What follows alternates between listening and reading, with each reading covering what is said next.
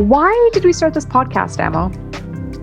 Because we're in a pandemic and I hadn't left my apartment in over a year. That's why. Okay, fair, true, valid. But think of our mission. Uh, to open up the discussion around death, make it more accessible for people to process grief. Hmm. Although everyone grieves differently, in our very first episode, we talked about trying to shift the focus on celebrating and honoring life a little bit more rather than only mourning a death. Yeah. Well, on today's show, we're speaking to an expert who does exactly that. Ooh, nice. She's got the coolest job title. Are you ready? Okay. Hit me with it. She's a, wait for it, life cycle celebrant. That is the most Philotimo job title I've ever heard in my life. Love it. Tell me more. Her name is Linda Stewart. She creates and performs a one of a kind ceremonies for all of life's big and small moments, and she specializes in funerals. Okay, but what exactly does she do? Well, to summarize it, she organizes celebrations, designs ceremonies, and reinvents rituals in a secular way. So for funerals, she organizes celebrations that focus on capturing how the person was during life.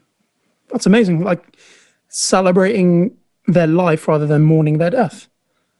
Attending one of those funerals would be uh, quite the experience. hmm She primarily focuses on a secular approach as it comes to funerals, making sure that the ceremonies and rituals authentically reflect the person who died. She explains this, but to give you a little bit of a teaser, she notes how there's this idea that religion and funerals go hand in hand, and she works to disprove this way of thinking. Makes sense that she focuses on secular groups because good luck peeling religious people away from their depressing traditions. hey guys, why don't we uh, try this different thing where we can actually try to? No, you're going to be sad and cold in a church and you're going to like it or not. Side note, no offense to the religious people listening, please. You mm-hmm. are accepted here, safe space. With that being said, her approach actually encourages people to experience the lows from grief as well as the highs.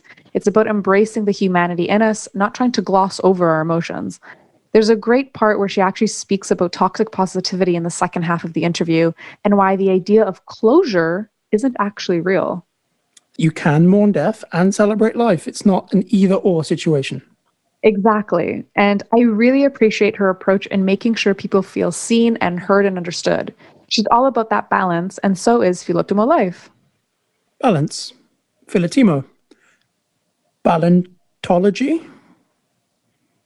Sure. I sure. Uh, but it is why she doesn't just do funerals though. So keep that in mind. Notice that I said celebrations, ceremonies, and rituals, right? She wants to celebrate everything equally. Birthdays to to death days. She actually even mentioned wanting to do divorces at some point. That's wild. Yeah. You should be expecting a call from Bill Gates any day now. Topical. Oh my gosh. On that note, Let's meet Linda. Uh, this Linda, not Linda Gates. Or what? Yeah, let's What? let's meet her. Linda, thank you for speaking with me today. Thank you for having me. So, you are a certified life cycle celebrant. A very quick breakdown of what that means is that you work with families to create and deliver ceremonies. Can you expand on this a little bit more and also explain what took you down this career path? Yeah, sure thing. So, yeah, the term celebrant is is sort somewhat of a generic term, and uh, you know, essentially, essentially anybody could call themselves a celebrant. So it becomes important to understand who you're working with and the style of training that they've had, if they've had training at all. So for me, I I get to use the term life cycle celebrant. That's that's a title that I earned based on the training that I experienced through the Celebrant Foundation and Institute. And there's a number of different types of training out there. There's, you know, there's weekend training, online weekend training. Um, I chose to to um, to do my training with the Celebrant Foundation and Institute. It's a robust eight month uh, experience, four months of really foundation and uh, fundamentals of ceremony. And then the following four months is where you branch off and specialize in your area. So I uh, initially chose to specialize in funerals. So, um, so yeah so there's different different types of celebrants and, and different different methods in, in which they work for me, I look at ceremony the way I look at life, and everybody's life is completely unique, and um, the circumstances are completely unique. And so, to me, every ceremony should should be completely unique. So I I create them with a blank piece of paper, with an open mind and heart, and and uh, and create something that's meaningful and authentic and and uh, and relevant to that particular family or individual. Fantastic. You mentioned that you wanted to specialize in funerals, or spe- yeah, you wanted to specialize in funerals. How come you chose funerals out of all of the I know. I know. It's a strange thing to be passionate about. no, I love it. Work. Let's do it. um, it's a bit of it's a bit of a it's a bit of a story. So I'll give you the I'll give you the condensed version. I uh, I feel free I, to get into of, the details. I've been I've been around uh, the death profession, I suppose, I've been exposed to it for for really most of my most of my life.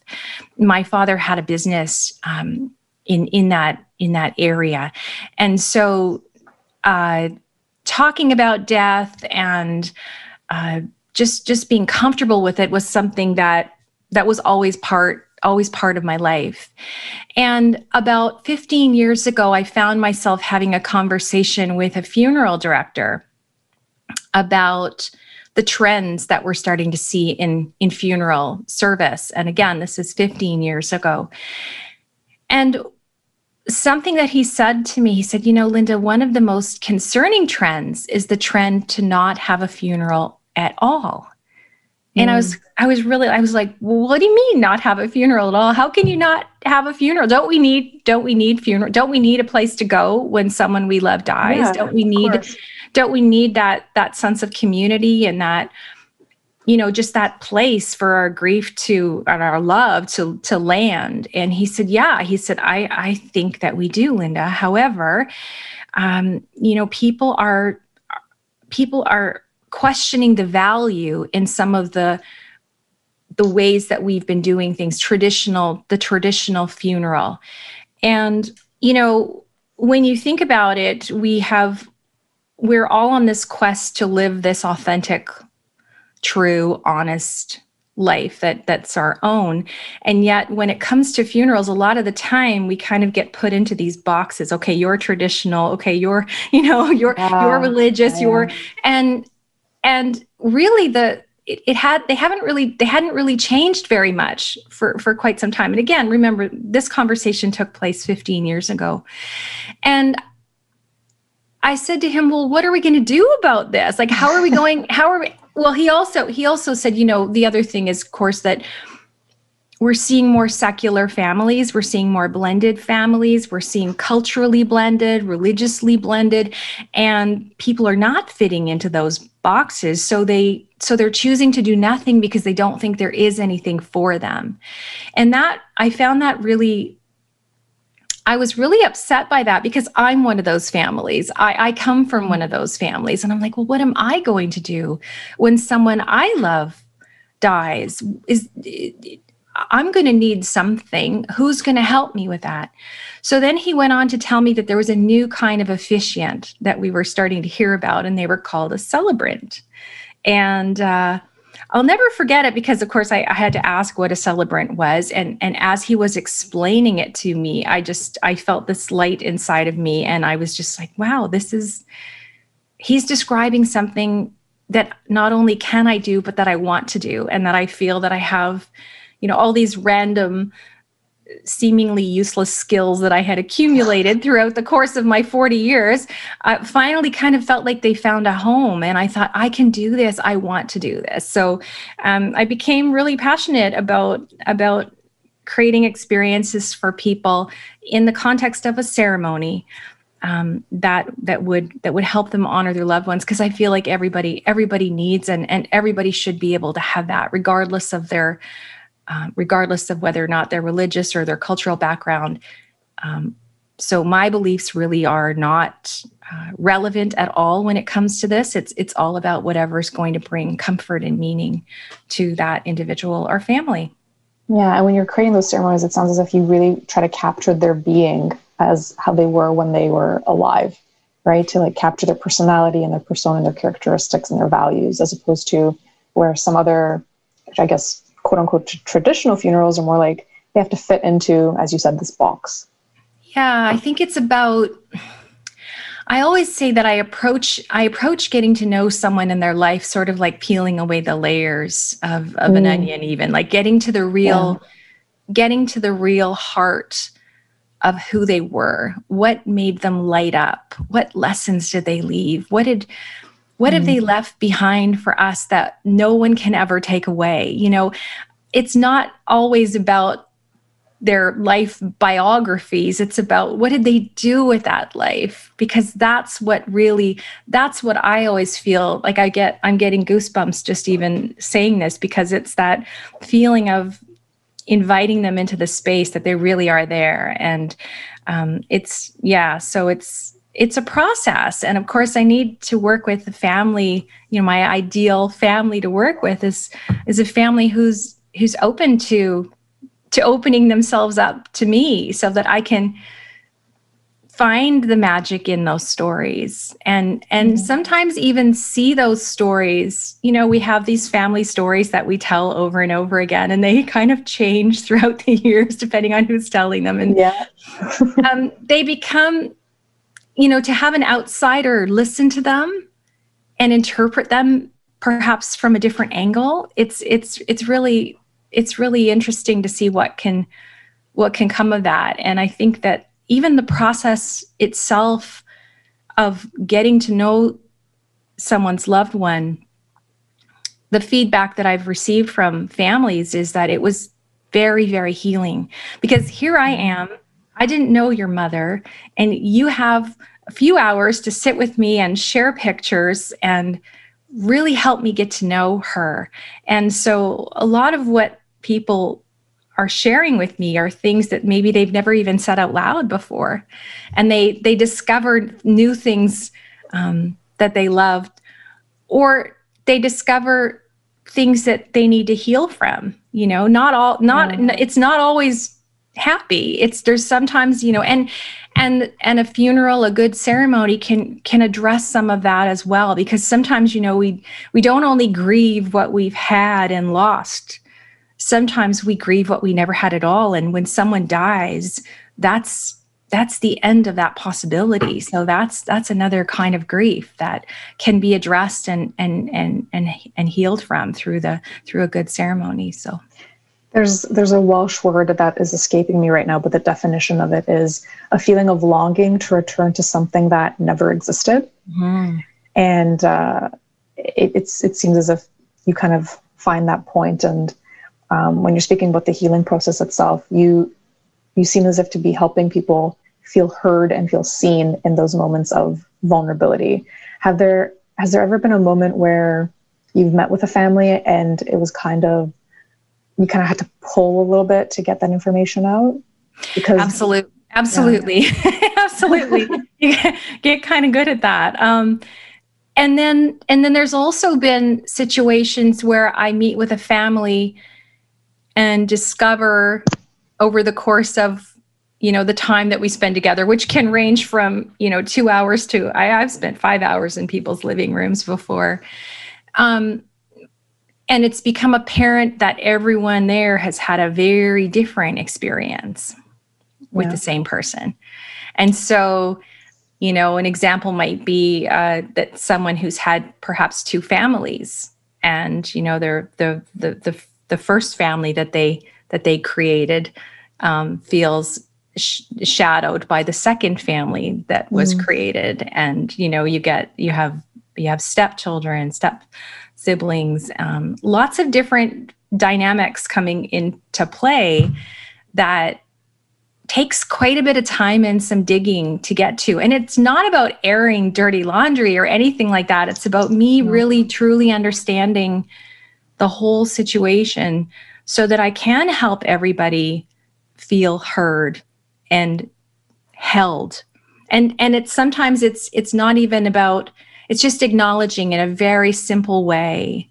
Um, you know, the elephant in the room I always say elephants do not belong at funerals. they don't belong really anywhere except for where they're supposed to be, um, but they don't belong at funerals. It's a really uncomfortable feeling when you know that something should be said. And and i always say yeah. to families there's a way of saying it without saying it so that people can then go okay now we can just sit back move forward a little bit. yeah. relax and and and use this opportunity to to move forward. Um, so we do we do need to yeah because i mean i think we've all been to one of those funerals where we're sitting there and it's like something is really off but we like can't heaviness yeah. Yeah and it just it feels just like you you wonder if you're at the right funeral. Like did i come on the wrong day?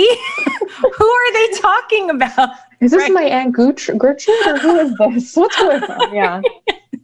It's a really it's a really terrible feeling and um and oftentimes it's just it's it's an accumulation. It could be a number of things. It could be that you know the officiant is is mispronouncing the deceased's name right? That oh happens. Um, it could be that uh, that it's that it's that it's very religious and and you know uncle bob the only time he ever talked about God was when he was swearing. So I mean, it could, you know, that that's not going to feel right. And and the other is the other way is true too that they were that they were religious and that that's not part of the ceremony. So it's it's not about it's about it's about it's about creating an experience that that feels that feels right that feels authentic um, yeah. and you know without a doubt whose funeral you are at Yeah. So you you mentioned actually, I want to go back to you mentioned that you had this conversation that led you down this uh, career path. What was it, 10, 15 years ago? Mm-hmm. And um, this is still life cycle celebrant. That's a that's a term that many people are unfamiliar with. I know when I was speaking with people ahead of having this conversation with you, they were like, "What is that? That's so interesting. Tell me more." So this is a new title that's come about.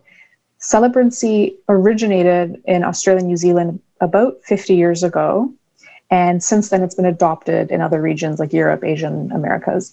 In particular, with like a North American context, why, or I guess, what do you think has triggered this newfound profession to kind of emerge? I know we were speaking about the move away from traditional funerals, but like, why precisely in this moment do you think it's it's kind of getting an uptick? I think part of it is just the way uh, I think it's a response to the way that we live our lives now, which is a little different. And mm-hmm. um, I mean, I remember when I was growing up, I just kind of wanted to blend in and and and be like everybody else. I didn't want to draw too much. I had to have the same running shoes as everybody else. I had to have the same the same brand of jeans and the little, you know, all that was really important to me. I wanted to blend in. And now I think there's so much emphasis on no, you know what? This is who I am. I am proud of who I am. This is how I'm going to live my life. I'm going to make my own decisions. I don't need to go along with the norm. And I think that people people are also spending their money differently these days. I find that um, mm. it's it's it's less about uh, collecting stuff and more about creating memories through meaningful experiences. So I think that it, it becomes a value thing and people are looking for something that is truly going to be unique and remembered and not the same because a cookie cutter funeral is is is not is just not ticking off the boxes for people um, mm. i think that people are discovering different um, they're just they're expanding they're expanding the possibilities of what they're going to believe. You know it's not just one you know you might take a little bit from here and a little yeah. bit from there and they're almost creating their own um, their own religions to to to live by. And so i think it's about having working with an officiant who who's going to be open to that and who's going to respect that and honor that and incorporate that. Do you see how, how do you see this in like five to 10 years from now? Like, do you see anything particularly changing or pivoting that uh, will be influenced or impacted even by celebrants? I just think that it's going to become more normal. I think that our, mm. our the the definition of a funeral now I think is going to be redefined. And I think that we're going to see I mean we use the term celebration of life a lot. That's kind of replaced uh, for a lot of people the term funeral. Um, which I love. By the way, yeah, I, I I like it too. However, the the part that I that I um, am only concerned about is that sometimes we hear the word celebration and we automatically sort of go to party mode. Mm. And I think we still need to uh, be conscious of the fact that somebody has died. Yeah.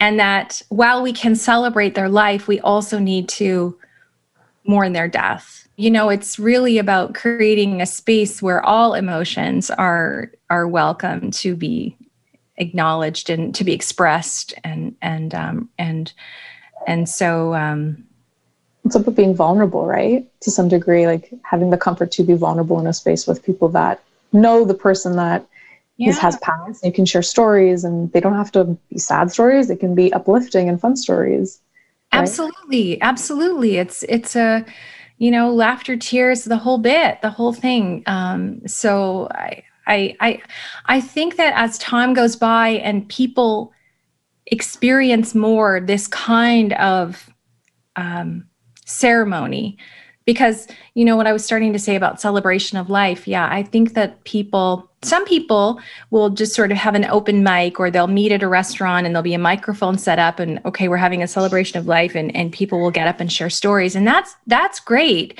But I have worked with families who who had something like that um, but then they craved something more and they couldn't quite figure out what it was but they but what it turned out to they really needed that um, structure that that interesting structure they needed a ceremony and and when i use the word structure that doesn't mean stuffy that doesn't mean formal necessarily it just means that somebody is leading them holding space and leading them through an experience that they don't have to facilitate themselves.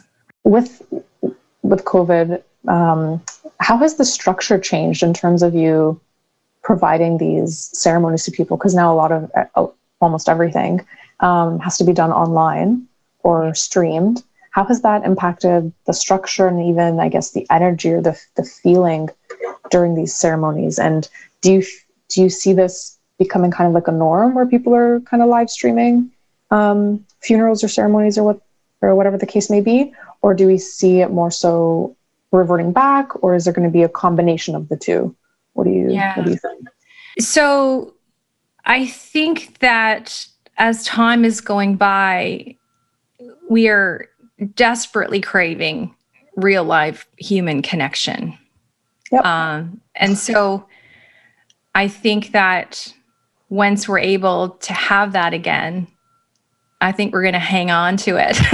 we're certainly not going to take it for granted like we might have done in the past. Who would have ever thought that this would happen to us? I, I certainly, maybe naively, never did. I, um, I think of um, in the 1920s when how they just went into like party mode. And I always used to wonder, like, why did they go into party? No, what's going on? What happened? And then I'm like, oh, they went through a plague in 1918 and 1919. That makes sense yeah very, very yeah. for the 2020s yeah no it's true so but but saying that i i also feel that you know because of covid we've really we have had to pivot we've had to really get creative about the ways that we can connect and mm-hmm. ultimately uh, i think that this has opened up opened up some opportunities for people to connect in ways that they hadn't been before. I mean, before it was like, well, if you went to a funeral and you had family, let's say you're here, you're here in Ontario and you have family in England, well, maybe, maybe, maybe you would videotape it, right? So that they could watch it later. but they're still just watching it. They're not really mm-hmm. part of it so um, I think that you know the the online the Zoom funeral, for instance, I'll share an experience I had. Um, I had a little while ago. I I delivered a ceremony, a double memorial mm-hmm. over Zoom. We were all on Zoom, and uh, thankfully, I worked with a company. The family worked with a company that took care of all the tech, uh, so I didn't have to officiate and try to mute and unmute because that's that's that's challenging to to really hold a space and be present and be doing all of that in the background. So yeah of course. so that certainly made that a little bit easier for me but uh, they had family here in ontario and a lot of family in england.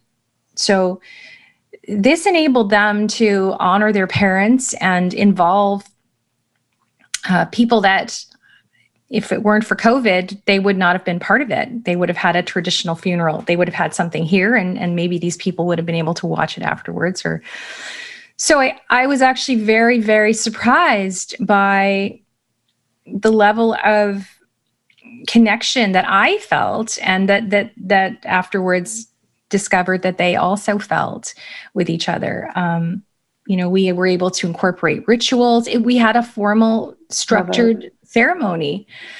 we all lit a candle together. We all blew it out at the end together. We created some some beautiful language around the meaning of the candle because just lighting a candle has no meaning, but when you attach, you know, words, yep. then it, then it means some symbolism. Now it makes sense. Um, there were eulogies. There was music. There were video tributes. Um, it was. Uh, it was really really wonderful. We told everyone to to switch on to gallery view so we could see everybody lighting their candle together. Love it. And then love at the those. end at the end uh, we all blew our candles out watched the smoke rise up. Some people believe when you blow a candle out that the smoke sends wishes to heaven.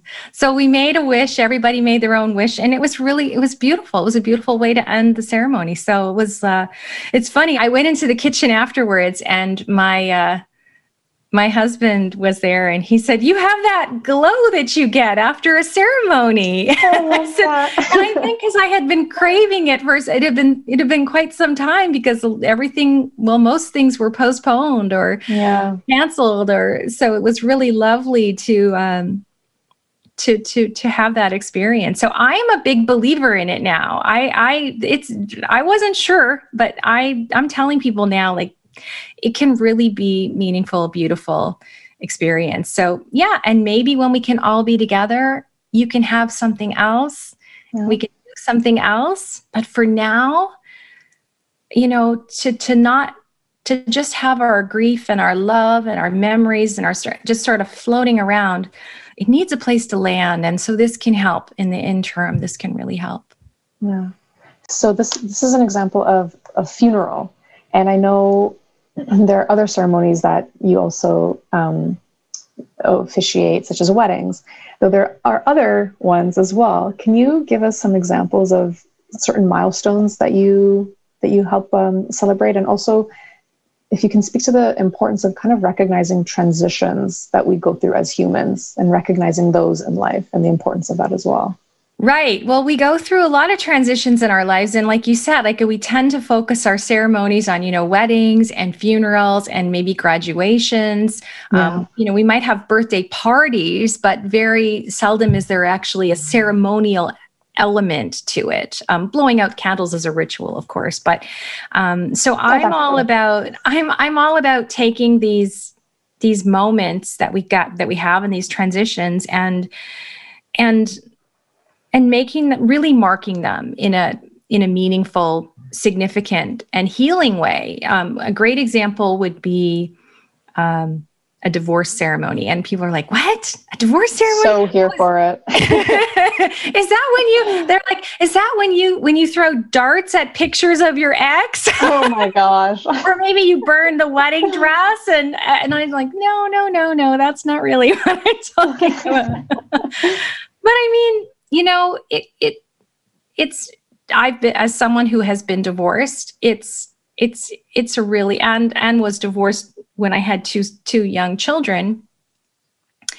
Uh, I often wish that that I had known about something like this. I mean, I'm going back 22 3 years now so i didn't even know there was a celebrant back then but uh, you know i think that something like that could have really really helped me reframe what mm. i was feeling during that time. I was feeling you know all kinds guilt and failure and all of these emotions.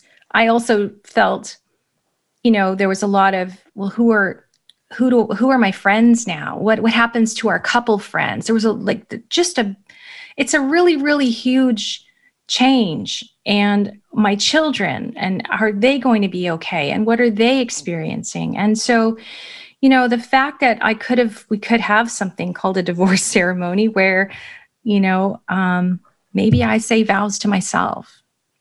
Maybe oh that's beautiful. I was going to ask what does that look like? Yeah I don't know because I haven't done it. I wish I, I wish I had. I am I am I have been throwing out for years to people. Let me I will do a divorce ceremony. So if anybody's listening to this, yeah, I was going to say if I haven't if I know anyone who's going like to be going to send them your way. I just think it's yeah. I think to be surrounded with your with your community as you walk through this door i think you know when in situations like this we we focus a lot on the door closing behind us but we need to mm-hmm. focus also on the door that's opened in front of us and we need to actually step into that and i think being with your community uh, the people that you know are going to be there for you and and really acknowledging not just the, the pain of the divorce, but the beauty maybe of the marriage. Maybe there was some beautiful things in the marriage. There probably was. We don't usually marry people that we don't. yeah, exactly. Don't like,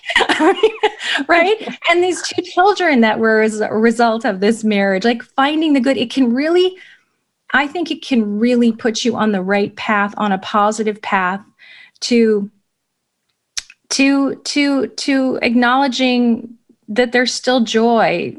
There's still joy everywhere and and yeah. and, and and just yeah i think that there's a lot of and i can't tell you exactly what that divorce ceremony would look like because it all depends on the circumstances of that person but just it can be an incredibly healing healing process. I like the word they used reframing like the reframing of the feelings of the situation going on because it kind of puts into perspective of okay this is the reality that I'm facing, and this is how I'm going to move forward.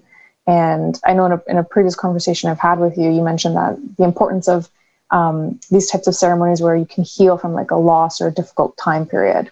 There's, it's really important to, to foster that during these, these moments that you're celebrating. With that said, we're going to take a very quick break and be right back. So, about that onion comment. Yes, I'm so glad you mentioned it. Um, Do you know what else is like an onion? What else is like an onion, Amardeep? Ogres. There it is. Ogres are like onions, they have layers. Gosh, okay. Are we done with that? wait, wait, one more, one more, one more, one more. Okay, I know you have to get out of your system. That's why I brought it up.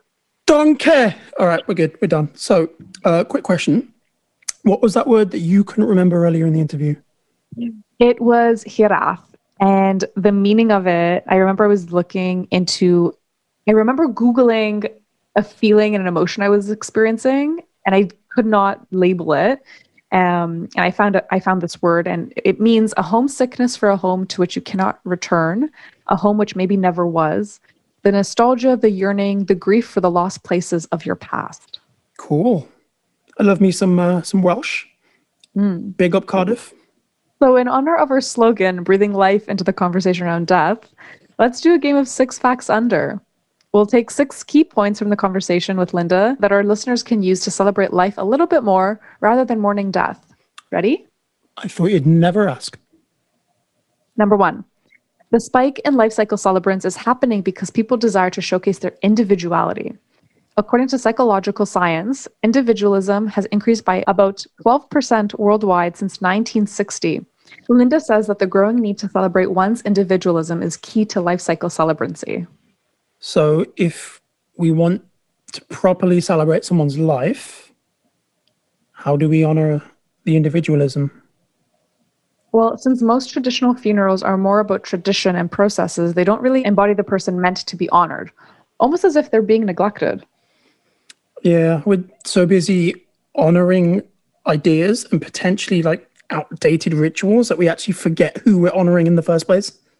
Exactly. So when you focus on a person's individualism, you design a ceremony that takes into account the person's religion or spirituality, their interests, and personality. Basically, all the things that help you to define who they were as a person when they were alive. Yeah, it's like the uh, issue that we mentioned last season with uh, family members of trans individuals burying them under their dead names and basically mourning a completely different individual than the one that actually died. Mm-hmm. Yep. So all these facets that make up a person's individuality and identity should be reflected in the ceremony itself. It makes for a beautiful remembrance. I like it. Yeah. What's the next one? The next one is the experiences over materialism mantra also applies to your funeral. The advertising agency Momentum Worldwide says that 76% of consumers prefer to spend on experiences than material items. As we know, spending habits are changing, and people are starting to realize that experiences, which, as you've guessed, include rituals, celebrations, and other events, might be worth more than that shiny object that's collecting dust on your desk. Ah, yes, the Marie Kondo effect, in a sense. It's kind of weird to describe funerals as an experience, but it's better than describing it as a service, I guess. I don't know. Mm, we've also been referencing Marie Kondo quite a bit this season. Yeah, we should probably do a whole episode on it coming up. I think that would be pretty cool. Yeah, and how it relates to getting things in order for end of life planning. Yep, yeah, very important. So, people moving towards a more simplified life with less clutter and their focus on experiences they can have with people and their loved ones, basically. It only makes sense that people are going to start creating experiences with all the free space they've made after clearing through all the junk like physically and emotionally. Mm-hmm, exactly. Like your space is a reflection of your mental state almost. As someone who's trying to practice the art of minimalism, actually, and I am kind of failing, it's fine. I do want to say that cultivating experiences does surpass cultivating stuff. New shoes, don't really need them. New car, mine is just fine. But spending time with loved ones, man, that's the good stuff right there. On to the next one. Let's do it. Number three, Rituals improve performance by decreasing anxiety. That's by Harvard Business School and their paper called Organizational Behavior and Human Decision Processes. In this paper, it draws a link to the importance of rituals and their impact on our anxiety. As those who've experienced a death know, anxiety is a very common emotion you deal with along with all the other ones. From a historical lens, it's seen that a human's interpretation of rituals actually helps us cope. With this knowledge, it's easy to see why it's important that we create rituals around these ceremonies, such as how Linda creates rituals with all of her ceremonies for families, like the candle example she said. So, to better celebrate someone's life, we need death ceremonies that honor our individualism. They need to understand that a funeral is an experience like weddings and birthdays. And of course, it's not going to be all smiles and roses. We get that. And then the final thing is that focusing on rituals has been proven to help our mental health especially when people are grieving. Yep, exactly. Now, on to the second part of the interview. Wait, we only did three facts. It's supposed to be six facts under, dude. It's a shallow grave. Don't worry about it. We are back. So I'm with Linda, and we're speaking about life cycle celebrants. And I remember you mentioned it can be a challenge for secular families to know how to navigate the next steps following the death of a loved one. This is because most of our post death ceremonies, to an extent, are currently embedded within a religious context. When the ceremony doesn't reflect the individual um, person who has passed, their beliefs, their, their intentions, the entire ceremony you mentioned, it can feel a little awkward or inauthentic. That can be like the elephant in the room, if you want to mm-hmm. mention. Sure. Um, this can be particularly true for secular families, especially. And your practice in particular does focus on secular families. Can you speak to the need to recognize that religion and funerals are not mutually exclusive? Right. It's amazing to me how many how many families still associate religion with funerals and can't quite imagine one without the other. Uh, I have a uh, an acquaintance who came to my attention a few years ago that her husband had died. And uh, we were talking and um, i said so what, what did you what did you do for for a funeral? And she said oh oh we didn't have a funeral. We didn't have a funeral. Bob wasn't religious so we didn't have a funeral. It goes back to them just not fitting into the traditional religious funeral box and not ever maybe experiencing anything to the contrary. So they just assumed that there's nothing there's nothing for me or there's nothing that's that that wouldn't feel so rather than have something that feels wrong we'll just have nothing that that can feel empty and you know so so yeah it's unfortunate uh, but i think that when it comes to funerals people have a hard time imagining what a ceremony can look like without without religion you know? And when i use the word ritual um, people will be like whoa whoa that sounds scary. That sounds religious. That sounds uncomfortable and formal and and i'm like no you know let's talk about it. Let's think about what it was that your loved one cared about and let's create something um, that people can um, can participate in. How how can we get more people to like how do we better educate people to know that this is an option for them? Out like that it doesn't necessarily have to revolve around a religious context. Like there are other options for your yeah. funeral. How do we get people to know this? Well you're starting the conversation which is great. So so podcasts like this and i think that just you know we're we're we're getting better at talking about death slowly. Mm-hmm. i think maybe maybe covid has something to do with this. Maybe i always say it's so i find it so amusing how we spend you know months and months and months preparing and talking about birth but um, when it comes to death yeah. we don't we don't want to because if we talk about it it might actually happen right? But it will eventually. Exactly. I know. I know. So i think but i do think that people are becoming more comfortable talking about it and i think that it doesn't need to be the scary conversation that it is. So I think just encouraging people to talk. And I think that the more, the more kinds, the more funerals that people do experience that, that are more, they're uplifting, um, that, you know, like a good funeral is when you, you drive home and, and you feel just, you're so grateful. You just feel grateful for knowing this person, for, for, um, you know you you you want to live your life better you want to hug the people you love tighter it's just it's yeah. it's a really you know it it really it shines a light on the possibilities that we have in life and so you know i always say when we talk about death yeah it's hard because nobody wants to imagine nobody wants to imagine life without someone that they love or yeah. nobody wants to imagine their own life being over but um but it really does it really does put things in perspective and helps us realize that you know this life that we have it's not going to go on forever. So let's let's do what we want to do with it and be who we want to be. Um, so yeah i think podcasts like this I, I i i do my best to you know i've written quite a few articles about it and I'd like to do some webinars and really help educate people and let them see the possibilities. Um, some people I've worked with, they're like, I'm actually excited for my funeral now. Putting the fun in funeral, yes. well, yeah, loosely. Again, again, yeah. I'm not a fan of the happy clappy the party. I think, but yeah. a little bit of fun, a little bit of fun is always a good thing. Love it. Uh, yeah, and I, I I, feel as if we're, we're getting to a, to your comment about being more comfortable with talking about death. That we're getting to a point where it's not being seen as like a, a morbid conversation. Um, but I, I want to say there's still people who think uh, it can be. And I know before this conversation that before today's conversation, me and you had touched base about um, the term toxic positivity and the idea of closure and the role those ideas play when it comes to milestone ceremonies. Um, for those unfamiliar, toxic positivity is the excessive and ineffective overgeneralization of a happy, optimistic state across all situations. And closure is the act of closing or coming to terms with something in your life. And we, in our conversation, we we spoke about how this can greatly impact um, ceremonies.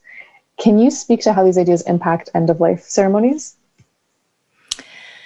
Yeah, sure. I have I have sort of this. Uh uh, I really don't like the term closure in mm-hmm. in in the context of funerals and and and we we still hear it a lot and it still gets thrown around a lot oh you need to have a funeral because it will provide you with closure and i'm like what is closure? what is that What yeah. is that like what are we closing we're like what are we closing? Um, you know we close books and deals and doors. I don't exactly know i don't exactly know what it's like this final I, I just when i when i when i hear the word closure i actually picture a door closing. And it's like mm-hmm. okay done. I am done. It's over. I'm gonna walk the other way. And it's i think it sets people up for i don't think it's a good term to use as the reason for having a funeral. I think there's lots of good reasons to have a funeral, to foster connection, to to to share love and grief and stories and laughter and tears, to to to forgive, to heal wounds, to to accept, um, to you know there's lots of good reasons to have a funeral but closure i don't understand that one and um you know my husband I'll share this story about my husband with his. I have his permission. I've written a story about it, so I know he's okay. um, his mom died, who he was extremely close to four years ago, and we did everything we were supposed to do. You know, we we had when I say supposed to do, everything that we're told to do in terms of when someone. So we had we had a visitation so that everybody we wrote a beautiful obituary first of all, like a very lengthy, and we shared told stories and it was great. We had a we had a a visitation where people could come and and and and support us and and her body she was there and they could say goodbye to her so that's all about closure, right? You want to you want to let everybody see that there she is. So we did that. Um, we had a beautiful memorial that truly looked more like a wedding than a memorial because she was such a such a girly girl and loved all things sparkly and pretty. And I think that's why I loved her so much. We had that in common. And, and we decorated it so beautifully. And it was a beautiful ceremony with, you know, we had rituals and it was meaningful. And we had a wonderful party afterwards. And we did all of that stuff that we were supposed to do. There's nothing else we could have done. And a number of months later, my husband sat down with me one day and he said, Something's wrong with me and I'm like, what, what do you mean? He said, I'm just so sad. Just so mm. sad. Like, where, where's the closure? And I'm like, really? really?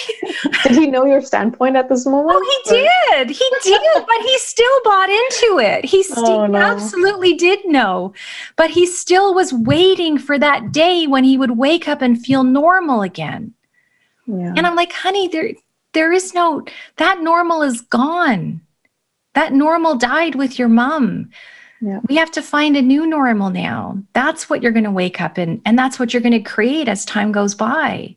But you know, how can you how can you feel normal about life when the person that gave you life is no longer here? Mm-hmm. You know? So it was like such a relief for him to hear from me that he wasn't going crazy, that this was a normal response to your mother dying and that just because we did all the things we were supposed to do and it those things we did gave us a lot of other things and they they they helped us in other ways but but closure is just not it's not a good it's not a good term for us to use i don't think. That's my in my opinion. It just yeah. it, what it implies what it implies is not is not realistic. We're not going to close we're not going to close anything in one day. If if we're ever, it's never. What if it ever closes? It's certainly not going to close in in one day. But I think that we're we're becoming so afraid of um, you know feeling all the feels. It's like yeah you know we want to be happy happy happy all the time you can't pick up a magazine without it's having some kind of article about you know 10 ways to be happy and there's nothing wrong with being happy. I like being happy, but I think I think, you know, the goal of being human should maybe be whole maybe versus happy and just you know we need the the, the human experience em- embodies a full spectrum of of emotions um, and i think that um, you know we just we've become so afraid of it and i think that's where the happy funerals are coming from god forbid we should ever feel sad about anything um, but it, it, it, if you doesn't, if it, it it'll, things will come out sideways. If, if you don't, if you don't find a way for them to get out, they'll come out sideways. And it's not always the best way for them to come out. So what's that quote? Uh, what you resist persists. Exactly. If you're, if you're, if you're pushing something down, whether it be sadness or anger, it's, it's, it's going to come out eventually and it may not may take a whole different shape than what you are accustomed to experiencing. Absolutely. So I, one one of my favorites is uh, the wound is where the light shines.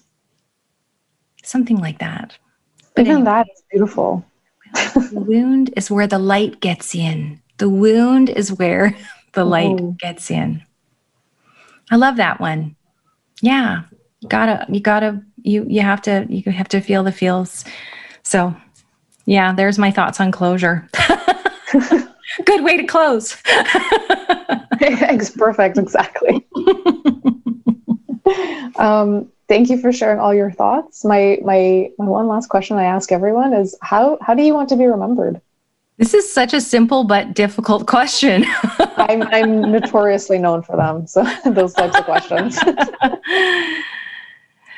I would love to be remembered as someone who embraced her vulnerability, um, someone who loved wholeheartedly, and um, someone who created space so people could could find can find meaning in their lives. That's, That's what I would like to be remembered by. Amazing. Thank you. You've you've shared so much with me today um, in terms of the life cycle celebrant um, role and like the role that you play for families during that transition of their period in life. So thank you for sharing it all with me today. Thank you for having me. This has been fun. Okay. You've spoken to me about your thoughts on toxic positivity, and you also have mentioned it in a previous episode. What were your thoughts on her comments about closure and how it's basically a myth? Yeah, I agree with her. It's a good point. Um, just like with Edgar from my last season, he still has his bad days. And say it with me, folks. Grief, Grief isn't, isn't linear. That was gross. I hated that every second Ew. of doing that. Absolutely disgusting. Never doing that again. Oh God. Okay. Anyways, toxic positivity. Thoughts? okay, buckle up. I'm going in. It's ironic to me that some of the most toxic positive people I know all fought out the word good vibes only. No, Susan, it's not good vibes. In fact, you bring so little in the way of good vibes, you actively suck up any existing good vibes. You're like the antimatter of vibes. You're, you're a black hole of vibes, right? So sharing some faux meaningful cursive bullshit from a closet racist author from 50 years ago doesn't help anyone get over their grief, does it? Gosh, are you done? Hearing you rant with your accent is so funny. Okay, sorry, are you done?